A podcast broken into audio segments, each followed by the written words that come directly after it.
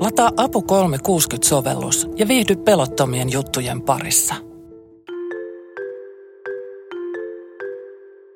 Emoji on mielentilan pikakirjoitus. Miten runollinen ilmaisu. Ongelma on vain se, että tämä pikakirjoitus tulkitaan kovin usein väärin. Emojit. Nuo pienet keltanaamaiset hahmot tai munakoisot rumpetit, liekit, paloautot, töttöröt ja kakkakuvakkeet. Niillä me sävytämme viestejämme. Yhden arvion mukaan maailmassa lähetetään päivittäin noin 6 miljardia emoja. Ne ovat merkittävä osa viestintäämme. Mutta miksi me käytämme emojeita, jos kerta ja kun kerta ymmärrämme ne eri tavalla ja usein väärin? Olenko juntti, kun en käytä? Kysytään. Tämä on Se avun kysymyspodcast. Kerran viikossa tartutaan yhteen aiheeseen ja kysytään vielä yksi kysymys lisää. Minä olen Kati Lahtinen. Moikka. Pitääkö ihan viralliset käsipäivätkin Hei, minun nimeni on Olli Tamminen. Hyvää päivää. Moi Olli. Mennäänkö tuonne sisälle? Mennään. Tapaan Olli Tammisen, koska hän on emojitutkija. Työpaikalla on kotimaisten kielten keskuksessa. Hän on kirjoittanut emojeista. Lisäksi hän kouluttaa yrityksiä emojen käytössä. Mistä emojeissa sitten on kyse? Aloitetaan toisesta digitaalisena ja viestintämuodosta, hymiöstä.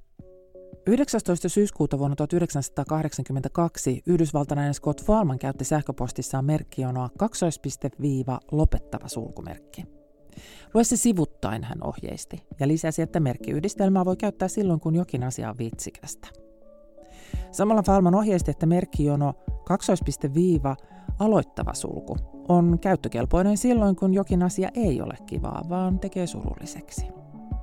Hymiö on siis yli 40 vuotta vanha. Emoji on tuoreempi tapaus. Vuonna 1997 japanilaisiin puhelimiin tuli mahdollisuus lisätä viesteihin pikkukuvia, joilla käyttäjät pystyivät ilmaisemaan tunteitaan. Nämä kuvat eli emojit olivat jo valmiiksi oikeinpäin, eli päätä ei enää tarvinnut kallistella lukeakseen niitä. Kuvat olivat valmiita, eikä niitä hymiöiden tapaan näpytelty. Yksi painallus riitti. Emojin virta oli valmis. Oikeasti pitää käväistä myös 1970-luvulla. Silloin ranskalainen journalisti ja copywriter Franklin Lufrani patentoi hymynaaman logon. 90-luvun lopulla poikansa Nikolas jatkoi isänsä työtä ja suunnitteli myös muita tunteita ilmaisevia naamoja. Syntyi tunnekuvien kuvakirjasto. Yhdessä isä ja poika perustivat kuvakkeiden käyttöä lisensoivan The Smiley Companyn. Jonkinlaisen virallisen aseman emoji saavutti vuonna 2015, kun arvostettu Oxford Dictionaries-järjestö valitsi parhaiten mennyttä vuotta kuvanneeksi sanaksi emojin. Tarkemmin ilonkyyneleet emojina tunnetun yhtäaikaisesti nauravan ja itkevän naaman. Mutta, ja nyt täti muistelee. Muistan, miten aikoinaan ihan perinteisessä kirjeenvaihdossa toisinaan kirjeisiin piirrettiin pieniä kuvia täydentämään viestiä. Synttäreistä kertovan tekstin pätkän perässä saattoi olla kynttilä tai synttärikakku, uimareissutekstin vieressä rantapallo. Tässähän on siis itsekin oltu kuvallisen viestinnän edelläkävijöitä. Mitä sanoo Olli Tamminen? Kyllä tämä nyt ainakin mun korviin alkaa siltä vähän kuulostaa, että, että, että toki se, että osahan piirustelee muistiinpanojen nurkkaa vaikka mitä pilviä ja tämän tyylisiä vähän tälle pakonomaisestikin, mutta jos olet niillä kerran tarinaa sitten sävyttänyt, niin ehkä tässä jonkinlaisen sarjakuvan ja emojen käytön välimaastossa ollaan. Näitä emojet on verrattu egyptiläisten hieroglyyfeihin. Mitä sä sanot siihen?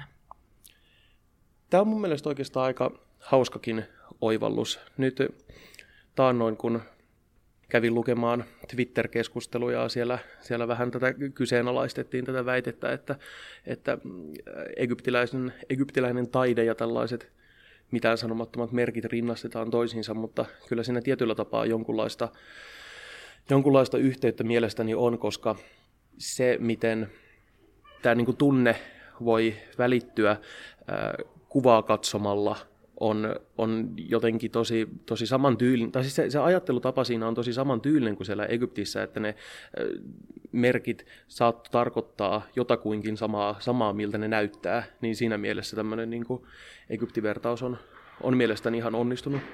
Mikä niiden tarkoitus viestinnässä on? Tästä on itse asiassa opinnäyte tehtynä aikaisemmin, että sen nimi taisi olla, että emoji välimerkkikö vain, niin ei se mikään välimerkki ole, vaan nimenomaan sen oikean emojin miettimisessä, niin siinä, si, siihen tällainen perusviestiä tuppaa käyttämään nykyään paljon enemmän aikaa kuin esimerkiksi siihen, että meneekö nyt yhdyssanat sinne päin vai onko isoa alkukirjainta tai äh, etenkään pistettä tai muita välimerkkejä, mutta sitten tämä emoji on oikeasti aika merkittävä sen viestin tunnelman kannalta, niin tämä on oikeastaan aika mielenkiintoinen ilmiö mun mielestä, että se tällainen hieman mitättömältä tuntuva kuvake niin saattaa ollakin merkittävämpi sen koko viestin ymmärrettävyyden kannalta kuin ne perinteisemmät kielelliset aspektit siinä. Eli se, mitä on kirjoitettu, voi muuttaa kokonaan sävyä sen mukaan, mikä emoja sinne perään laitetaan? Ehdottomasti. Mä en hymiöi. Mä en siis, mä en käytä hymiöitä ja mä en käytä emojeita. En oikeastaan koskaan. Mä oon kerran 2000-luvun alussa vahingossa päästänyt hymiön ja sitten mä en käytä emojeita. Mä käytän peukkua, siis sitä, millä mä osoitan, että mä tykkään, tämä Fasesta tuttu. Ja sitten mä olen nyt viimeisen puolentoista vuoden aikana laajentanut tunneskaalaani niin, että käytän myös sydäntä. Ja tämä on nyt niin se mun kuvallisen ilmaisun skaala ihan kaikkinensa. Sitten mä kyllä kirjoitan paljon ja käytän huutomerkkejä näin, mutta tota, ei, ei mitään keltaisia kasvoja, ei munakoisoja, ei, ei mitään tämmöisiä. Olenko mä oli tämmöinen juntti, kun mä en käytä näitä emojeita? jos sinä olet juntti, niin minä tunnustan itsekin olevan jollakin tavalla juntti, sillä omassa tällaisessa emoji kautta hymiöviestinnässäni niin klassinen XD tuntuu olevan tilanteeseen kuin tilanteeseen sopiva. Ja sitten kun näihin on nyt viime aikoina uponnut jonkin verran, niin olen huomannut yliajattelevan jokaisen emojin, että minun on pitänyt päässäni miettiä, että näitä nauruemojeita käytän sarkastisesti ja vain sarkastisesti. Näitä nauruemojeita käytän kuvaamaan oikeasti naurua ja, näin, ja sama hymyileville emojeille ja näin poispäin. Eli yliajattelen niitä aivan liikaa, joten tuttu ja turvallinen XD on aika toimiva. Ja mitä se tarkoittaa se XD? No semmoinen, niin kuin, että nyt oikeasti oli aika hauska juttu. Tokihan sitäkin näkee, että sekin on ollut semmoinen, että ei mua nyt oikeasti naurata, mutta laitanpahan nyt jonkun tommosen ton. Jo toisen kerran tämä jumittaminen siihen, mitä kuvaa käyttää. Me harkitsemme viestin yhteyteen liitettävää kuvaa enemmän kuin itse viestiä. Tai ylianalysoimme sen, mitä emoji tarkoittaa tai miten se tulkitaan. Tässä onkin emojien oudoin asia. Ne ovat viestiä elävöittäviä kuvia, periaatteessa siis selkeitä ja samanlaisia kaikille, mutta me tulkitsemme niitä koko ajan toisistamme poikkeavalla tavalla.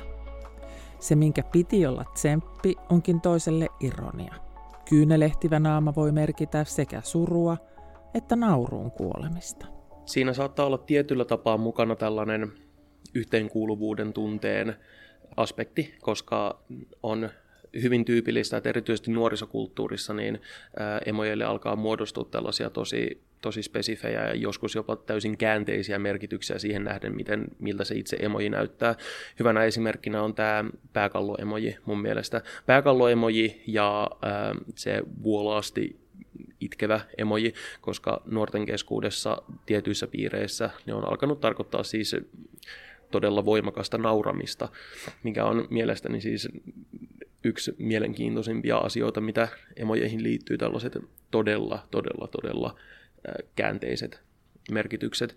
Ja tämähän on siis sosiaalisen median aikaansaamaa pitkälti, että joku kautta jotkut on päättäneet TikTokissa nyt ruveta luomaan tällaista trendiä. Näin mä sen on ymmärtänyt, että se on alkanut muodostaa. Sitten ihmiset on ollut silleen, että hei, toihan periaatteessa ehkä näyttää vähän niin kuin nauruun kuolemaisillaan olevalta naamalta ja nimenomaan nauruun kuolemaisillaan olevalta, jolloin se pääkallokin tulee ihan luontevana osana siinä mukana.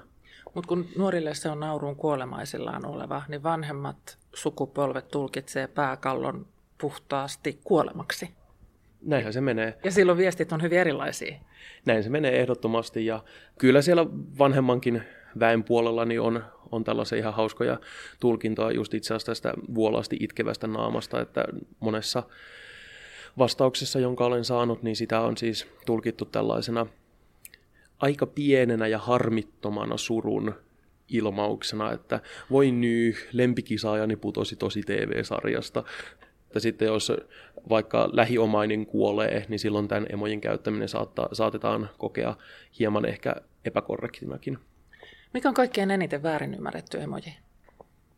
Voi olla, että vastaisin tähän myöhemmin eri tavalla, mutta koska ensimmäisenä tuli mieleen se lähtökohtaisesti naurava naama, jolla valuu se hikipisara siinä, siinä ohimolla, niin kyllä mä koen, että siihen liittyy tälleen erityisesti tulkinnan kannalta nämä isommat ongelmat, koska osan mielestä se tarkoittaa hyvin voimakkaasti nauravaa henkilöä, osan mielestä se on kiusallisesti naurava henkilö, osan mielestä se on äärimmäisen vaivautunut henkilö, osa, eh, niin osan mielestä se on semmoinen tein hikipäässä töitä ja olen ansainnut nyt lepotauon.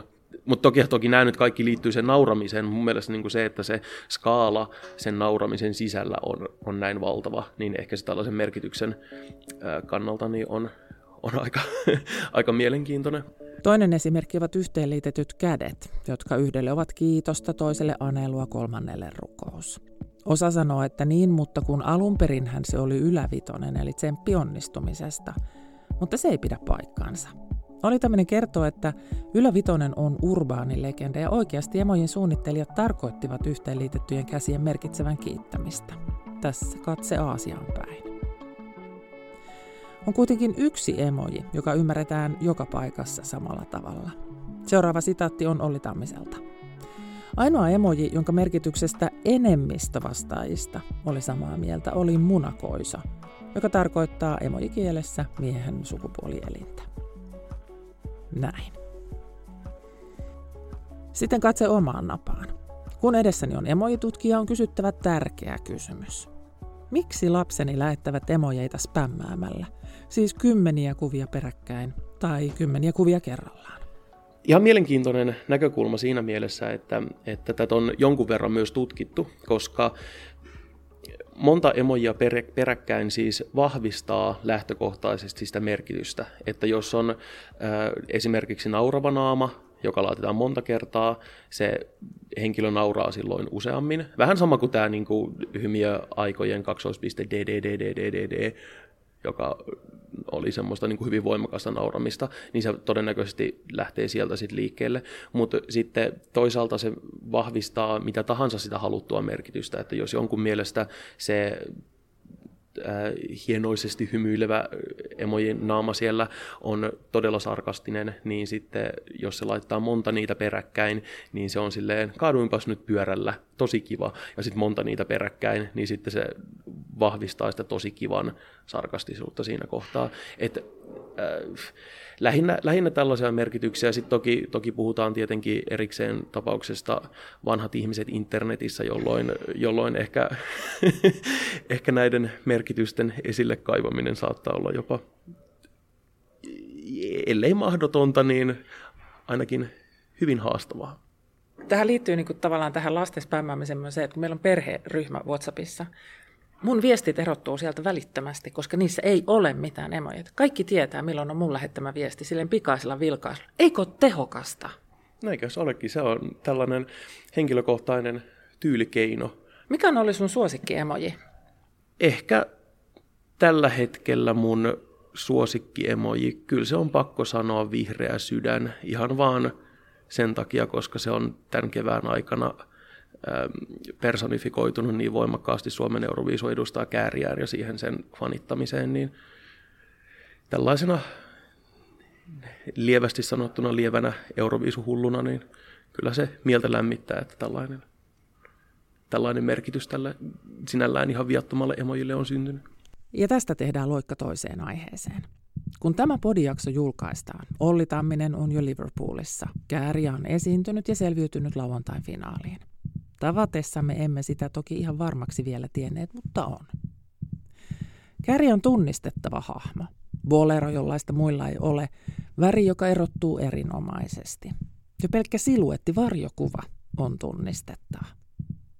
Kärjä olisi mitä erinomaisin emojihahmo. No aivan loistavaa, että siinä mielessä kyllähän näitä itse tehtyjä emojeita aina silloin tällöin putkahtelee, että eikös Suomi joskus näitä saunovia henkilöitä luonut ja mitä avantouintia siellä oli mukana, niin sieltä vaan kääriä emojia, mutta kyllähän näitä on, on jo nyt viime aikoina ollut tämän, äm, tänä kevään aikana, että äm, vihreän sydämen lisäksi just tämä kaalimato-emoji on aika lailla kääriän omima, sitten tämmöisiä hauskoja ukkeleita, jossa on vihreä, tai siis niin kuin ensin käsi, sitten vihreä pallo, vihreä pallo, vihreä pallo, sitten jonkinlainen naama, joka kuvaa kääriää, toinen, sitten toinen puoli tästä hahmosta, vihreä pallo, vihreä pallo, vihreä pallo ja vielä käsi siihen, niin siinähän se meidän kääriä nyt onkin sitten.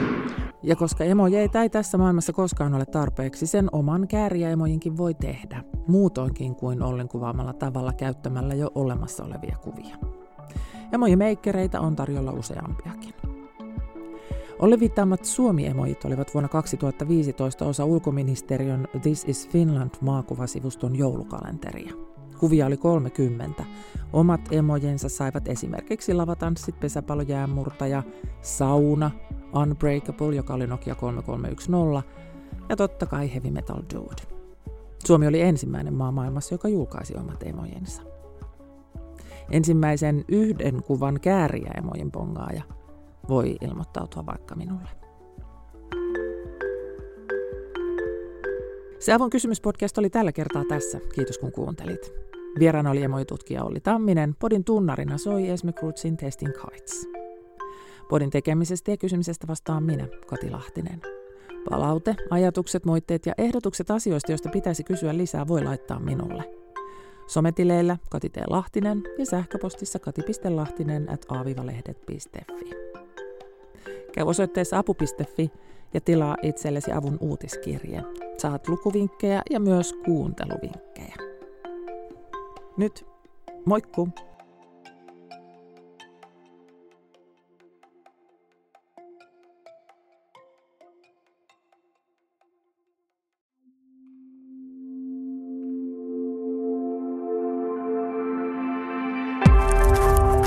lehdet